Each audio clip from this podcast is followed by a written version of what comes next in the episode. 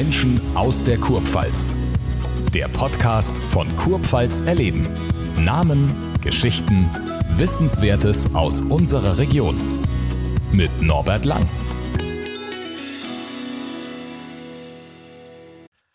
Wenn man in der Gastronomie einen oder mehrere Michelin-Sterne bekommt, dann muss man als Koch sein Handwerk bestens verstehen. Über unseren heutigen Studiogast kann man das ganz sicherlich sagen. Seit 2012 leitet er die Gastronomiebetriebe auf dem Heidelberger Schloss. Herzlich willkommen, Martin Scharf. Hallo. Servus, hallo. Gerade im Stress drin wahrscheinlich, große ABBA-Show derzeit, äh, die sehr, sehr gut läuft. Äh, ich war selbst dort. Ich fand die Show richtig, richtig gut, sehr, sehr unterhaltsam. Aber es heißt natürlich dann auch jeden Abend ein Vier-Sterne-Menü Menü oder Vier-Gänge-Menü besser gesagt zu servieren, das immer genau auf den Punkt fertig sein muss, immer gleich gut schmecken muss. Ist das die ganz große Herausforderung für dich? Also allgemein in der Gastronomie, wenn man solche Veranstaltungen macht, auch wie jetzt dieses Aber at the Castle, ist ja immer auch eine Mannschaftsleistung. Ich vergleiche die Gastronomie gerne immer auch mit dem Fußball, wo ich sage, es muss einen Top-Coach geben, die Spieler müssen alle gut eingestellt sein. In dem Fall sind es ja die Köche.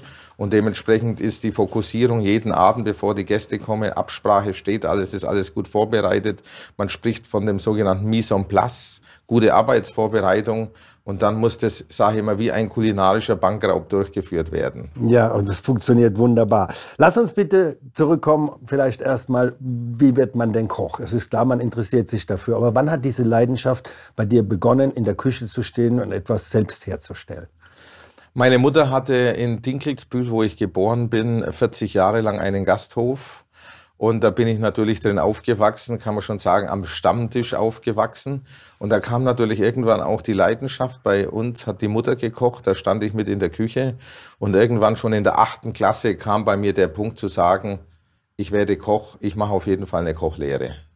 Was gab es bei der Mama? War das so richtige deutsche Küche noch? Ja, In den Spül hört sich ja eher nach ländlichem Raum an.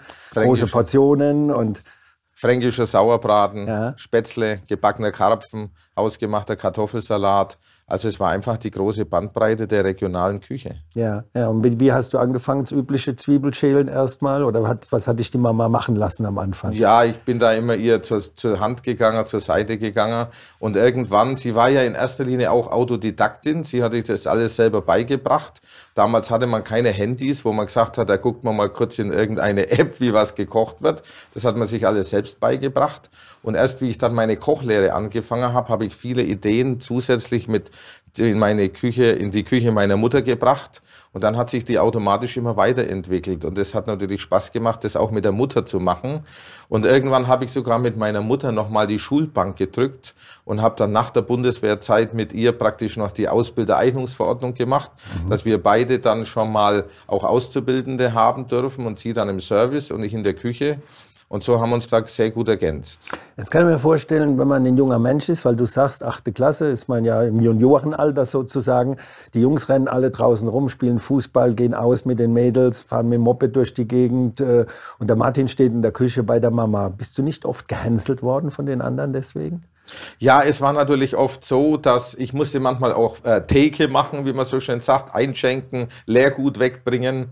Und ich war damals in dem Alter schon auch ein bisschen sportverrückter. Ich habe ja auch äh, Fußball gespielt und äh, habe noch ein bisschen Kampfsport auch gemacht. Und dann, wenn ich zu meiner Mutter bin und sage, Mensch, ich hätte gerne, müsste ins Training, ja, hoffentlich ist heute Abend dann nicht so viel los. Aber man hat sich da immer irgendwie arrangiert, weil es für mich doch wichtig war, mit meinen Jungs auch auf der Gas, sage ich jetzt mal, genau. Fußball zu spielen. Und da war schon immer die Begeisterung da. Es hat nicht immer funktioniert. Auch die anderen sind ins Freibad gegangen. Ich stand dann auch an der Theke. Aber das hat in dem Fall mir nicht geschadet. Das hat mir eher was gegeben. Ja, wenn man früh entscheidet, ich will diesen Beruf ergreifen, in der achten Klasse äh, geht man noch ein paar Jahre auf die Schule und dann ergreift man dieses Handwerk. Gab es da nicht mal irgendwann vielleicht eine, eine, eine Zeit, wo du gedacht hast, ist vielleicht doch nicht so das Richtige, den Rest meines Lebens in der Küche zu stehen? Da habe ich eigentlich nie dran gezweifelt, weil ich einfach immer gern schon von Anfang an in der Küche war Und damals war es dann so, meine Mutter hatte einen, einen Ausflug mit, ihrem, mit ihrer Damenrunde und da war dann zufällig in, im Schwarzwald unterwegs und haben diese Traube Tonbach zum ersten Mal gesehen mhm. und haben da dann Kaffee getrunken und dann hat sie ein Hausprospekt mitgenommen und dann kam sie nach Hause und hat gesagt, Mensch, ich habe da ein Hotel gesehen, sowas habe ich ja noch nie gesehen und ich glaube, wenn du mit deiner Lehre fertig bist, da musst du unbedingt hin. Und so hat sich dann der Kreis geschlossen. Wie meine Ausbildung dann im, im Schwäbischen vorbei war, habe ich da eine Bewerbung hingeschickt, habe ein Vorstellungsgespräch gehabt, bin dann genommen worden und dann war ich praktisch von heute auf morgen junger Koch in der Traube Tonbach und dann habe ich ja schon mal gesehen, was eigentlich kochtechnisch alles machbar ist. Und das hat mich ja schon sehr geprägt. Ja, wo hast du deine Kochlehre gemacht? In einem Landgasthof, äh, 80 äh, nicht, nicht 80 äh, Meter, sondern sind fünf Kilometer von Dinkelsbühl weg. War auch sehr prägend äh, mit einem, ich war dann am Schluss der einzige Auszubildende noch in der Küche, eigene Jagd, eigene Fischbecken, eigene Wursterzeugung. Also ich habe von A bis Z alles mitgemacht. Diese Ausbildung in der Art und Weise gibt's heute gar nicht mehr. Das war so das Klassische. Der, der Jäger, der Jäger hat das ja. frische Wild abgeliefert, äh, wurde sofort verarbeitet. Äh, ja. Warum gibt es das heute nicht mehr? Was denkst du? Ja, ich denke, äh, so, äh, das hat natürlich auch mit dem Faktor Zeit zu tun und auch äh, die jungen Menschen, nach meinem Gefühl, äh, finden immer weniger Ausbildungsplätze, wo sowas überhaupt noch zelebriert wird. Weil natürlich alles äh, heute von Kalkulationen abhängt und natürlich ist es wesentlich schwieriger und auch teurer, von der, vom, nee, teurer eigentlich nicht, sondern wenn ich ein ganzes Reh, ich kriege manchmal sechs, acht Rehe aus dem Odenwald und ich stelle mich halt hin mit meinen Auszubildenden, die werden dann abgezogen, die werden zerlegt, aber das vermittelt niemand mehr, weil alles teilweise nur noch fertig eingekauft wird und das muss man aber selber leben und man muss es auch erfahren. Aber wenn das jemand nicht mehr zeigt und nicht mehr ausbildet, kann man es auch nicht mehr vermitteln. Ja. Wie wichtig ist es denn nach so einer Lehre, und du hast es ja gemacht, du bist ja viel rumgekommen, hast viele Küchen erlebt, aber war das vielleicht der wichtigste Schritt, zu Harald Wohlfahrt zu gehen und dort quasi das große Handwerk zu lernen, die feine Kunst zu lernen? Ja, das war natürlich meine Prägung von der Basis her, wo ich dann gemerkt habe, klassisch französische Küche, aufgeteilt in verschiedenen Posten, wie man so schön sagt, Ordre Metier, Gatmaché, Patisserie, Postionné, Fischposten, war ich ja auch bei ihm mit dabei. Und das hat mich schon sehr geflasht, dass ich gesehen habe, in einer sogenannten Brigade mit sechs, acht, zehn Köchen, wo jeder ganz speziell seinen Part übernimmt, das hat mich schon abgeholt und hat mich immer neugieriger gemacht. Man konnte sich damals ja nur dann über gewisse Kochbücher weiterentwickeln. Da, da gab es die Serie Gourmet, die dann jeden Monat rauskam, wo du gesagt hast, da muss ich jetzt unbedingt lesen. Und du musstest dann ja auch zu den Köchen fahren, um zu wissen, wie die kochen. Da gab es ja noch keine Homepage oder über Facebook oder Instagram. Man musste sich alles holen und ziehen.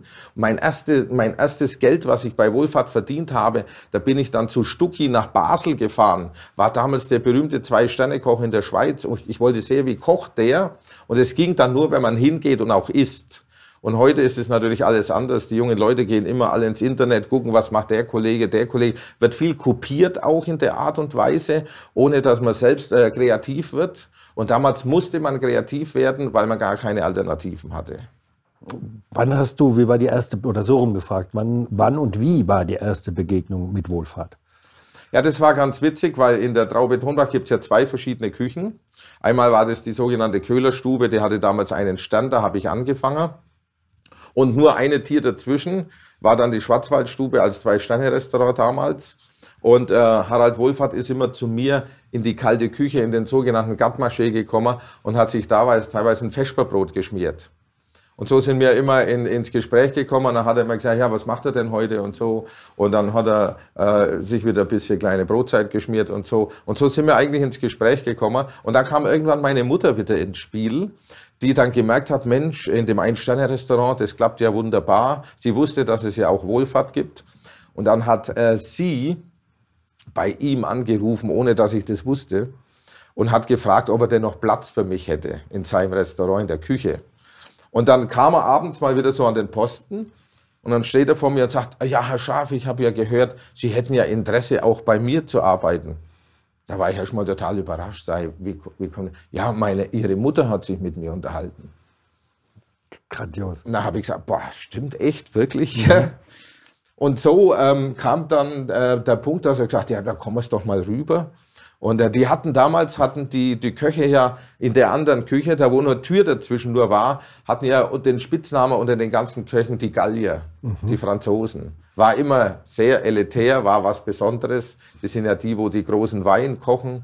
Und so kam dann der Punkt, dass ich nach einem Jahr nach dem Sterne-Restaurant praktisch dann zu ihm in die Küche gewechselt bin. Und da ging es natürlich bei mir nochmal komplett von vorne los. Also es war für mich eine total Zeitflash und lauter Kollegen gehabt, die schon in vielen anderen Sterne-Restaurants gearbeitet haben. Und ich, äh, gerade so als junger Koch, ja, musste mich da einfuchsen. Aber das hat mich natürlich motiviert. Und ich habe gesagt, das, was die können, möchte ich auch irgendwann können. Und so habe ich mich da gut eingefunden und habe dann irgendwann dann auch bei ihm gearbeitet. Ja, du hast ja nicht nur dort gearbeitet, ich habe mir das mal notiert, auf Sylt hast du gearbeitet, Lenzer Heide gearbeitet, Praktika in Frankreich und Kalifornien gemacht. Wie wichtig ist dieses, was ich denke, eine, eine ständige Weiterbildung ist das ja. Man lernt ja ständig neue Gerichte kennen, aber auch vielleicht neue, neue Methoden, Dinge zu bearbeiten. Ist das, ist das eine Voraussetzung, um ein richtig guter Koch zu werden? Natürlich kommt schon mal äh, von einem selbst die Art und Weise, äh, dazu, wie kreativ man selbst ist und wo man sich seine Einflüsse holt. Ich denke, wenn man in den jungen Jahren unterwegs ist, baut man sich aus diesen verschiedenen Küchen irgendwann seinen eigenen Stil zusammen und lernt äh, praktisch zu selektieren, was einem was gebracht hat und nichts gebracht hat. Auch wenn einem was nichts gebracht hat, hat man davon gelernt. Natürlich hat mich in der Zeit, wo ich in Hongkong war, hat mich die ganze Gewürzwelt total fasziniert. Und äh, in der französischen Küche hat mich einfach das Handwerk fasziniert. Und so äh, baut man sich irgendwann seinen eigenen Stil so zusammen, der in einem ständigen Entwicklungsprozess ist. Und da haben mich natürlich auch die Reisen oder die Küchen, die ich da erlebt habe in den Ländern, die haben mich einfach dazu bewegt, einfach meine eigene Art von Küche dann zu entwickeln. Und die ist ja aber auch in der heutigen Zeit immer noch in einem ständigen Prozess. Das wollte ich gerade fragen. Es geht ja immer weiter. Es darf ja. ja eigentlich gar kein Stillstand sein. Du musst ja ständig neue Kreationen erfinden. Ist dem so?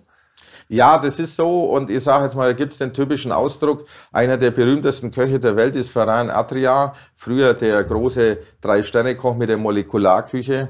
Und den haben sie auch mal gefragt, ja, wie er denn zu seinen ganzen Ideen, äh, Ideen kommt. Und da hieß es, im Jahr 200 Mal fressen gehen. Ja, ja, ja. Also du kannst nicht immer nur alles aus Büchern, sondern du musst es erleben, du musst es schmecken, du musst sehen, wie es zelebriert wird. Und dann fängt natürlich an, dein Gehirn zu rattern. Und dann ist es natürlich so, wenn man irgendwann professionell so unterwegs ist, dann fängt man an, Zutaten kopftechnisch zu vermischen, die dann über die Nase und über die Zunge, ohne dass ich es gegessen habe, ich sofort einschätzen kann, ob das funktioniert oder nicht. Wir sprechen in der Küche immer davon, funktioniert das Gericht? Und das heißt einfach in den verschiedenen Geschmacksnuancen, wo man sagt, man sollte heute auch nicht mehr wie drei, vier Komponenten auf einen Teller bringen, damit das Gericht einfach harmonisch ist. Die jungen Wilden, sage ich jetzt mal heute, die bauen da teilweise Konstrukte mit 10, 12, 14 Sachen auf den Teller. Das kann ein klassischer Gast oft gar nicht mehr unterscheiden. Und drum sage ich, die müssen sich alle teilweise auch schon mal ein bisschen austoben, bis die dann irgendwann wieder mal auf die Basis kommen zu sagen, drei, vier, Maximum fünf Komponenten, das funktioniert. Und das ist der Prozess, den man aber auch mitmachen muss, den ich auch 30 Jahre mitgemacht habe. Ich, ich habe mir auch abgewöhnt, einen 25-Jährigen zu bekehren, zu sagen, du musst es heute so und so machen. Er muss das alles selber miterleben und glaubt das nicht. Man muss sich einmal ab und zu eine blutige Nase holen, die darf nur nicht zu weh tun in der Richtung, aber das müssen die alle selber erfahren. Wenn du essen gehst, um auch mal etwas Neues zu, zu probieren, etwas Neues zu sehen, schmeckst du die Komponenten komplett, die Kräuter, die Gewürze, die in einem Gericht drin sind? Kannst du die rausschmecken, 100 Prozent? 100 äh, Prozent vielleicht nicht, aber zu 80, 90 Prozent. Ja. Das hat natürlich auch noch damit zu tun, dass ich als Koch mich sehr stark mit Wein beschäftige. Ich bin sehr weinaffinin und ähm, da wird natürlich immer gesucht, und ähm, aha, was ist da alles drin und was ist das für eine Rebsorte? Oft machen wir auch Blindverkostungen und das bringt natürlich einen auch schon weiter. Vor allen Dingen, wie ich in der Pfalz mein Restaurant hatte, hatte ich ja damals so Deutschlands größten Kräutergarten mit 140, 150 verschiedenen Kräutern und die prägen dann eigentlich natürlich schon, wenn ich fünf verschiedene Sorten Basilikum habe, vier verschiedene Sorten Thymian, sechs verschiedene Sorten Salbei, jeder hat eine, eine andere Nuance Und das trainiert man natürlich auch. Und das ist dann spannend, wenn du wo reindringst, ah, das ist nach Schwarzkürze oder der Zimt kommt ein bisschen stark, Nelke ein bisschen zu viel. Also das kann man schon, irgendwann hat man das drin. Äh, und man ist manchmal selber überrascht, dass man sagt, wow, das ist ja das und das. Aber manchmal sucht man auch und sagt, wie heißt es jetzt wieder? Mhm, ja. Mhm. Also, aber das ist einfach, das ist was in dem Beruf äh, einfach so Riesenfreude und Spaß macht, sich ständig mit diesen Geschmackswelten auseinanderzusetzen. Du hast dann in Dinkelsbühl ein Hotel übernommen und in dem dazugehörigen Restaurant hast du den ersten Stern bekommen. Ja. Kannst du vielleicht mal für all diejenigen, die nicht so ganz verstehen, wie man einen Stern bekommt, mal vielleicht erklären, wie bekommt man den ersten, den zweiten, den dritten? Also in erster Linie ist ja so, dass der sogenannte Michelin-Stern, der kommt ja von der Reifenfirma Michelin. Und es wurde ja vor über 100 Jahren aus der Idee heraus, äh, wer die Reifen kauft, sollte vielleicht irgendwann in seinem Auto einen kleinen Führer bekommen, wo er, wenn er mit dem Auto unterwegs ist, ja auch mal zum Essen hingehen kann. Und aus dieser ganzen Geschichte hat sich irgendwann dieser Hype mit diesem Michelin so aufgebaut, dass man sagt, das Höchste, was man erreichen kann, sind drei Sterne. Und diese drei Sterne sind natürlich das, der sogenannte Olymp der Köche. Und äh, dann ist es so, dass diese Tester, wenn, die kriegen das ja teilweise auch von, von Gästen empfohlen, die schreiben an den Michelin, ich war jetzt in dem Restaurant XY, fahren Sie doch da mal hin, das ist doch bestimmt ein besonderer Tipp. Und dann kommen diese Tester unangemeldet, nicht erkannt zu dir zum Essen. Du weißt nicht, wann sie da waren. Und dann erfährst du immer einmal im Jahr, das ist meistens der November gewesen, bist du jetzt in den großen Weihen der Küche nach oben gestiegen oder nicht? Und normalerweise braucht man schon so eine Zeit, wenn man sich so intensiv damit auseinandersetzt, nach zwei, drei Jahren, vier Jahren, wenn man mal ein Restaurant eröffnet hat, dass man sagt, Mensch, es wäre toll, wir geben uns so viel Mühe, wir haben tolles Gästefeedback. Und äh, dann hofft man, dass man Stand bekommt. Ich habe damals dann mit 26, 27 angefangen, mich selbstständig zu machen. Und meine Vision war, in den nächsten zehn Jahren, bedingt auch durch meine Wanderjahre, hoffentlich mal einen Stand zu bekommen. Und ich habe den dann nach 15 Monaten bekommen und war schon mal total geschockt, weil ich war in der Zeit in Heidelberg auf der Hotelfachschule und habe während der Hotelfachschule als Student diesen Stand bekommen, weil ich immer von Montag bis Donnerstag in der Schule war und Freitag bis Sonntag im Restaurant. Und das habe ich die ganze Studienzeit durchgezogen.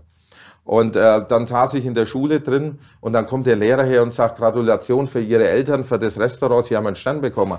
Das heißt, das sind nicht meine Eltern, das bin ich. Da waren die total geschockt, weil sie hatten noch nie einen Schüler, der da drin saß und gleichzeitig noch einen Stern gekocht hat.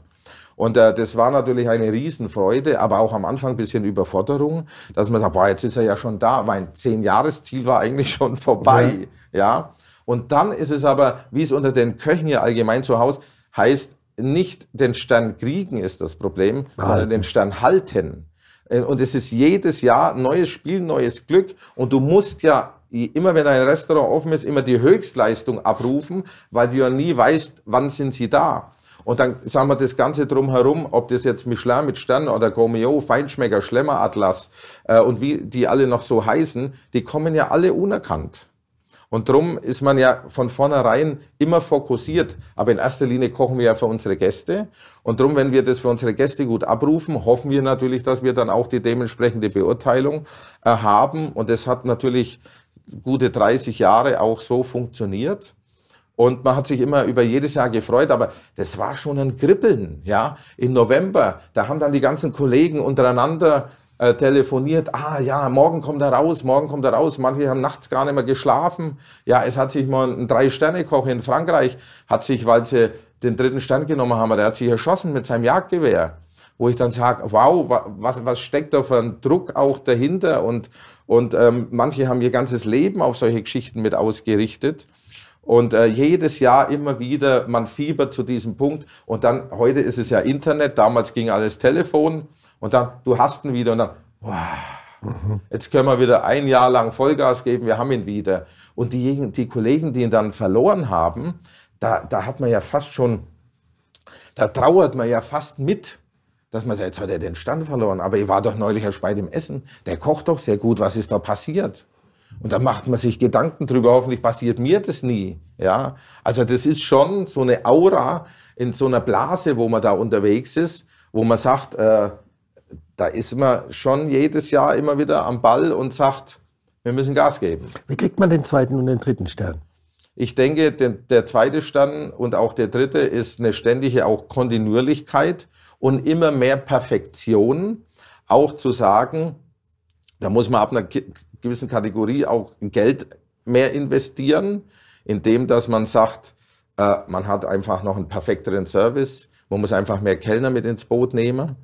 Und, äh, und, und ich sage jetzt mal, manchmal ist es für uns gar nicht nachvollziehbar, warum hat jetzt einer einen verloren oder warum hat er einen gewonnen. Ja, das ist ja auch das Geheimnis der Tester, wenn, warum die das so machen.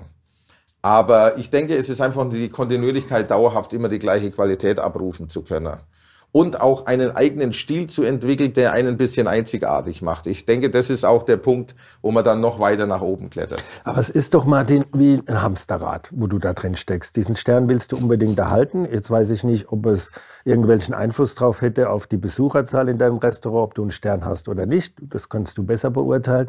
Aber ist das nicht, ein, ist das nicht auch für die Psyche sehr schwer zu wissen? Irgendwann taucht hier einer auf und ich muss beste Qualität abliefern, sonst ist dieser Stern weg. Naja, es ist ja schon mal wichtig, dass man sich mit seinem Team, wo man arbeitet, so fokussiert, dass wir das jeden Tag machen. Weil wenn der Gast eine gewisse Größenordnung an Geld ausgibt, dann erwartet er auch eine gewisse Leistung. Man steckt in der heutigen Zeit immer auch im gewissen Vergleich. Ja, es gibt ja so Plattformen, die gäbe es auch früher nie, wie die Sternefresser und so, ja, wo dann immer jeder nachgucken kann, aha, er war da und da, wie war es denn da und da, wie war das Preis-Leistungs-Verhältnis? Und es ist, ich jetzt einmal, wie Champions League im Fußball. Es gibt nur zwei Möglichkeiten. Entweder du spielst mit oder du bleibst draußen. Also so halbherzig so eine Nummer zu machen, macht eigentlich gar keinen Sinn, weil da kriegt man irgendwann nur seine Quittung. Und irgendwann, denke ich, ist es auch wie Profi in jedem anderen Bereich, wenn du das mal gewohnt bist und das auch spielen möchtest, dann, dann macht es auch Spaß und dann gehst du auch mit. Die Frage ist nur, wie lange will man denn den, den stetigen Druck aufrecht erhalten, um zu sagen, ich komme damit klar. Ja. Und da muss man natürlich auch, wenn man eigenständiger Unternehmer und nicht angestellter Küchenchef ist, da muss man natürlich auch sein ganzes Umfeld mit integrieren können. Das ist die Familie, das ist alles drumherum, das sind die Hobbys, das ist die Freizeit. Und viele Kollegen, die ich kenne, die mussten halt gerade in dieser Kategorie viele Dinge auch zusammenschneiden. Und äh, ein Kollege hat mal gesagt, was ich nie sagen würde, dass die Arbeit vor seiner Familie steht. Das ist immer sehr schwierig dann, weil in erster Linie ist ja die Familie auch die Basis, um überhaupt diese Leistung abrufen zu können. Ja. Und äh, da muss man sich jedes Jahr wieder selbst hinterfragen, zu sagen, gehen wir weiter oder ziehen wir mal die Bremse? Ja, du hast sie ja gezogen, die Bremse. Ja. Du hast ja irgendwann gesagt, ich gebe ihn zurück, beziehungsweise ich koche jetzt nicht mehr für Sterne, sondern ich mache jetzt äh, ja, ein normales, in Anführungszeichen, Restaurant. War das bedingt äh, durch den Umbau oder war das deine persönliche Entscheidung zu sagen, ich will raus aus diesem Hamsterrad? Ja, äh, interessanterweise, ohne dass ich es wusste, habe ich das genau gemacht, bevor die Pandemie kam. Ja, was mir in dem Fall schon einiges gebracht hat, um einfach flexibler zu sein. Aber ich wollte einfach, wie, wie ich so schön sage, meine kulinarische Freiheit haben. Ich wollte einfach, ich habe noch eine, eine Tochter, ähm, die ist neun. Und natürlich äh, will man da auch, ähm, meine große Tochter, die ist ähm, 24. Da hat man natürlich schon immer ein bisschen so gemerkt, dass da zeitlich das eine oder andere auf der Strecke blieb. Und, ähm, und jetzt, das sage ich jetzt mal in den Alter mit neun, äh, möchte man schon das eine oder andere doch auch noch miterleben, erfahren oder auch geben. Und das ist natürlich mit dem, mit dem Dauerstrom der gehobenen Küche dann nicht immer machbar. Und äh, ich habe da jetzt eine gute äh, Balance gefunden und einen Gleichklang und habe aber trotzdem gemerkt durch den, durch den nicht mehr vorhandenen Stand, dass meine Gästezahl gestiegen ist. Das war ja die Frage, die ja, ich ja. vorhin gestellt und, habe. Und das ist ja das Spannende, dass ich sage, ein Stern ist für mich auch immer Fluch und Segen, wenn es dann immer heißt, wow, das ist der Sternekoch. Aber in der Art und Weise ist einfach das Problem, dass ja nicht jeder grundsätzlich jede Woche ins Sterne-Restaurant geht, sondern man, ich habe dadurch auch einen gewissen Druck für den Gast weggenommen und auch, sage ich mal, bei den Businessessen, bei den Geschäftsbesuchen. Da sagen ja auch die Gäste, wir können ja mit unseren Kunden nicht jede Woche ins Sterne-Restaurant gehen.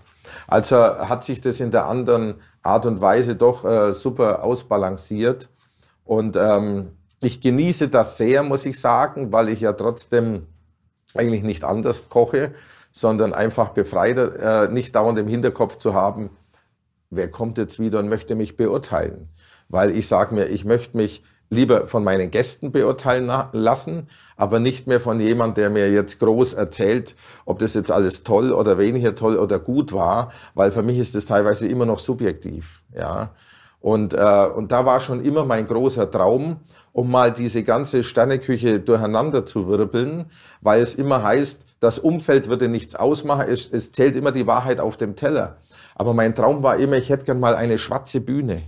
Und da sitzen dann fünf Tester und die kriegen jeder fünf Gerichte hintereinander und keiner weiß, welcher Teller von welchem Restaurant war. Das würde alles auf den Kopf stellen. Mhm.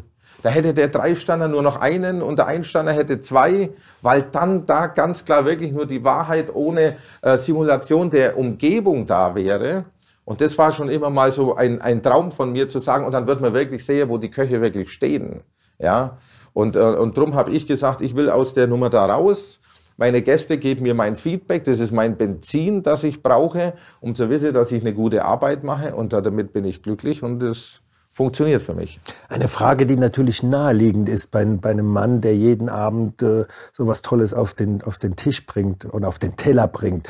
Äh, und das habe ich auch schon andere Köche gleichen Standards gefragt. Was esst ihr denn in eurer Freizeit? Stellt ihr euch auch in die Küche hin und die meisten antworten, nö, einfache Sachen, mal Spaghetti Bolognese, mal das, mal das. Also weit weg von dem, was sie ihren Gästen servieren. Wie ist es denn bei dir? Ja, ich sag mal, die Mischung macht's natürlich. Ich suche natürlich auch immer verschiedene Länderküchen, weil die mich natürlich auch inspirieren. Und natürlich, ich habe jetzt zum Beispiel ähm, am, am Dienstag mit meiner Freundin da hat der Jäger gesagt, ich habe ein Reh geschossen, ich habe eine, eine, Rehleber übrig oder ich könnte euch eine Rehleber geben, die die normalerweise immer selber essen. Mhm. Und dann haben wir uns da hingestellt und haben hier gezaubert und haben äh, eine gebratene Rehleber mit selber gemachten Schupfnudeln, mit Würstchengemüse, mit Pilzen, mit glasierten Calvados-Äpfeln und so Geschichten. Da haben wir dann selber auch gekocht, das macht Laune. Aber natürlich sage ich jetzt einmal, ob das jetzt ein guter Burger ist, es geht immer darum, es muss einfach gut gemacht sein. Ja, es ist ja immer so, wenn man dann untereinander diskutiert, meinst das ist ein tolles Gericht oder das ist, das ist okay, dann sage ich mir immer, wenn es gut gemacht ist. Mhm. Ja, also auch der Sauerbraten meiner Mutter, der langsam im Ofen schmort oder die Weihnachtsgans oder ein Burger oder Bratwurst selber machen, was ich auch in der Metzgerei bei meinem Lehrchef gelernt habe wenn es gut gemacht ist, hat jedes Gericht seine Daseinsberechtigung. Aber es muss einfach toll gemacht sein und es muss schmecken. Und äh, diese, ich merkte bei den jungen Köchen, die, das sind oft für mich immer so, manchmal einfach aus dem Lernprozess raus noch, ich will nicht sagen unbedingt Feiglinge, aber äh, da fehlt immer Salz. Wenn die dann sagen, Chef, probier mal, äh, so einen Topf Suppe, wie jetzt zum Beispiel bei so einer Veranstaltung im Schloss der Zeit, und ich mache da noch zwei Handvoll Salz rein, da sind die total geschockt. Dann sage ich, jetzt probier. Mhm. Ah ja, jetzt schmeckt sie. Ja. ja. du musst einfach bis zum Ende gehen. Ich war ja mein Leben immer Nichtraucher. Ich habe in meinem Leben nie eine Zigarette geraucht. Und das macht es natürlich schon aus, dass ich sage, wenn die Köche am Tag eine halbe Schachtel Zigaretten reinziehe, ist es natürlich von der ganzen Geschmacksfindung ein anderer Prozess, wie wenn du einfach noch nie geraucht hast. Und da merkt man natürlich schon, wie man da seine Geschmacksknospen trainieren kann. Und die holt man sich auch bei anderen Kollegen, äh, wo ich dann gar keinen Skrupel habe, wenn mich da was interessiert und sage, Entschuldigung, aber was haben Sie denn jetzt da rein? Oder was hast du da rein? Oft ist man ja mit den Kollegen schnell per Du.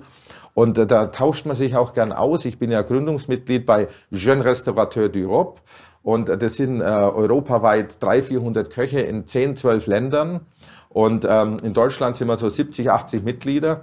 Und wenn ich ins Ausland fahre, gucke ich erstmal, ob es da schön Restaurateur gibt. Da rufe ich da an, klopfe da an, gehe gerne auch in die Küche, schaue in die Töpfe und setze mich dann auch mit dieser Küche auseinander. Ob das jetzt in Kroatien ist oder in Spanien ist, ist mir egal. Ich will einfach wissen, was sie da tun. Ja. Was machst du in deiner Freizeit, wenn es denn Freizeit gibt? Ja, da kommt dann wieder der Fable, ähm, das Thema Wein. Ja, ich reise natürlich gern von Weingüter zu Weingüter. Ich habe noch eine zusätzliche Plattform, die ist im Moment stillgelegt, die wird wieder jetzt äh, nach oben geschossen, sage jetzt mal, die heißt Expedition Gourmet und ich bin ein begeisterter Glo kulinarischer Globetrotter. Ja, ich hab, äh, war jetzt viermal in Südamerika mit über 100 Gästen, habe die besten Restaurants der Welt besucht und auch die Märkte. Und jetzt probiere ich gerade hier wieder äh, neue Reiseecken aufzu, bauen, äh, wo ich früher auch gemacht habe, Kalifornien, Mexiko, Kuba, gehe immer vorher hin, auch in, im asiatischen Bereich, spreche mit den Köchen und dann nehme ich Menschen mit, die da Lust drauf haben. Und dann geht's los. Und dann besuchen wir auch Winzer in Südafrika, wenn wir die ganzen Winzer besuchen, in Kalifornien, wenn wir die Winzer besuchen. Das macht so Laune, das, ich sag mal, das ist fast schon eine Sucht, ja. Wenn man dann diese Weine probiert und sagt, wow, sowas habe ich ja noch nie getrunken. Und das ist das, was so ein bisschen so mein, mein Leben beeinflusst. Immer diese Genussreisen in Verbindung auch mit anderen Menschen zu teilen. Mit zwei Sätzen gesagt, ein Schwab ist heimisch geworden in der Kurpfalz. In ja, das ist nicht ganz richtig. Da muss ich gleich die Bremse rein. Dann mach ganz schnell, wir haben nur noch wenig Zeit. Äh, ich bin geborener Franke, ja, okay. Mittelfranken. Man muss den lieben Gott für alles danken, besonders für die Mittelfranken. Ah, okay. okay, ja, okay. Und äh, ich bin aber äh, im, an der Grenze zu Baden-Württemberg aufgewachsen. Darum hieß es bei uns immer fränkisch-schwäbische Küche. Ja. ja. Komme ich trotzdem auf die Frage zurück, in zwei Sätzen erklärt, wenn du hier heimisch geworden bist, was du ja bist, was gefällt dir so gut an der Kurpfalz? Also natürlich ähm, die, die Lebenslust äh, der Menschen, die man hier so kennenlernt. Dann auch den, der Einfluss des Weinanbaus, den es hier drumherum gibt. Und äh, dass die, die, die bodenständige Gemütlichkeit, wo man Essen und Trinken zusammenbringt und das gepaart in dieser Region mit einem riesig tollen äh, Kulturangebot, das ich so, wie ich auch unterwegs war früher, woanders nie so erlebt habe. Und das macht das Ganze besonders lebenswert. Dann äh, wünsche ich dir, dass du weiterhin so viel Spaß am Kochen hast, auch bei deinen Gourmetreisen. Alles Gute für die Zukunft und äh, herzlichen Dank für den Besuch bei uns hier. Vielen Dank. Vielen Dank.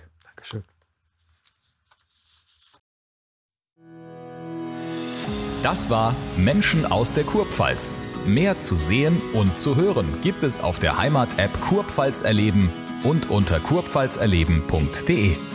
Bis zum nächsten Mal.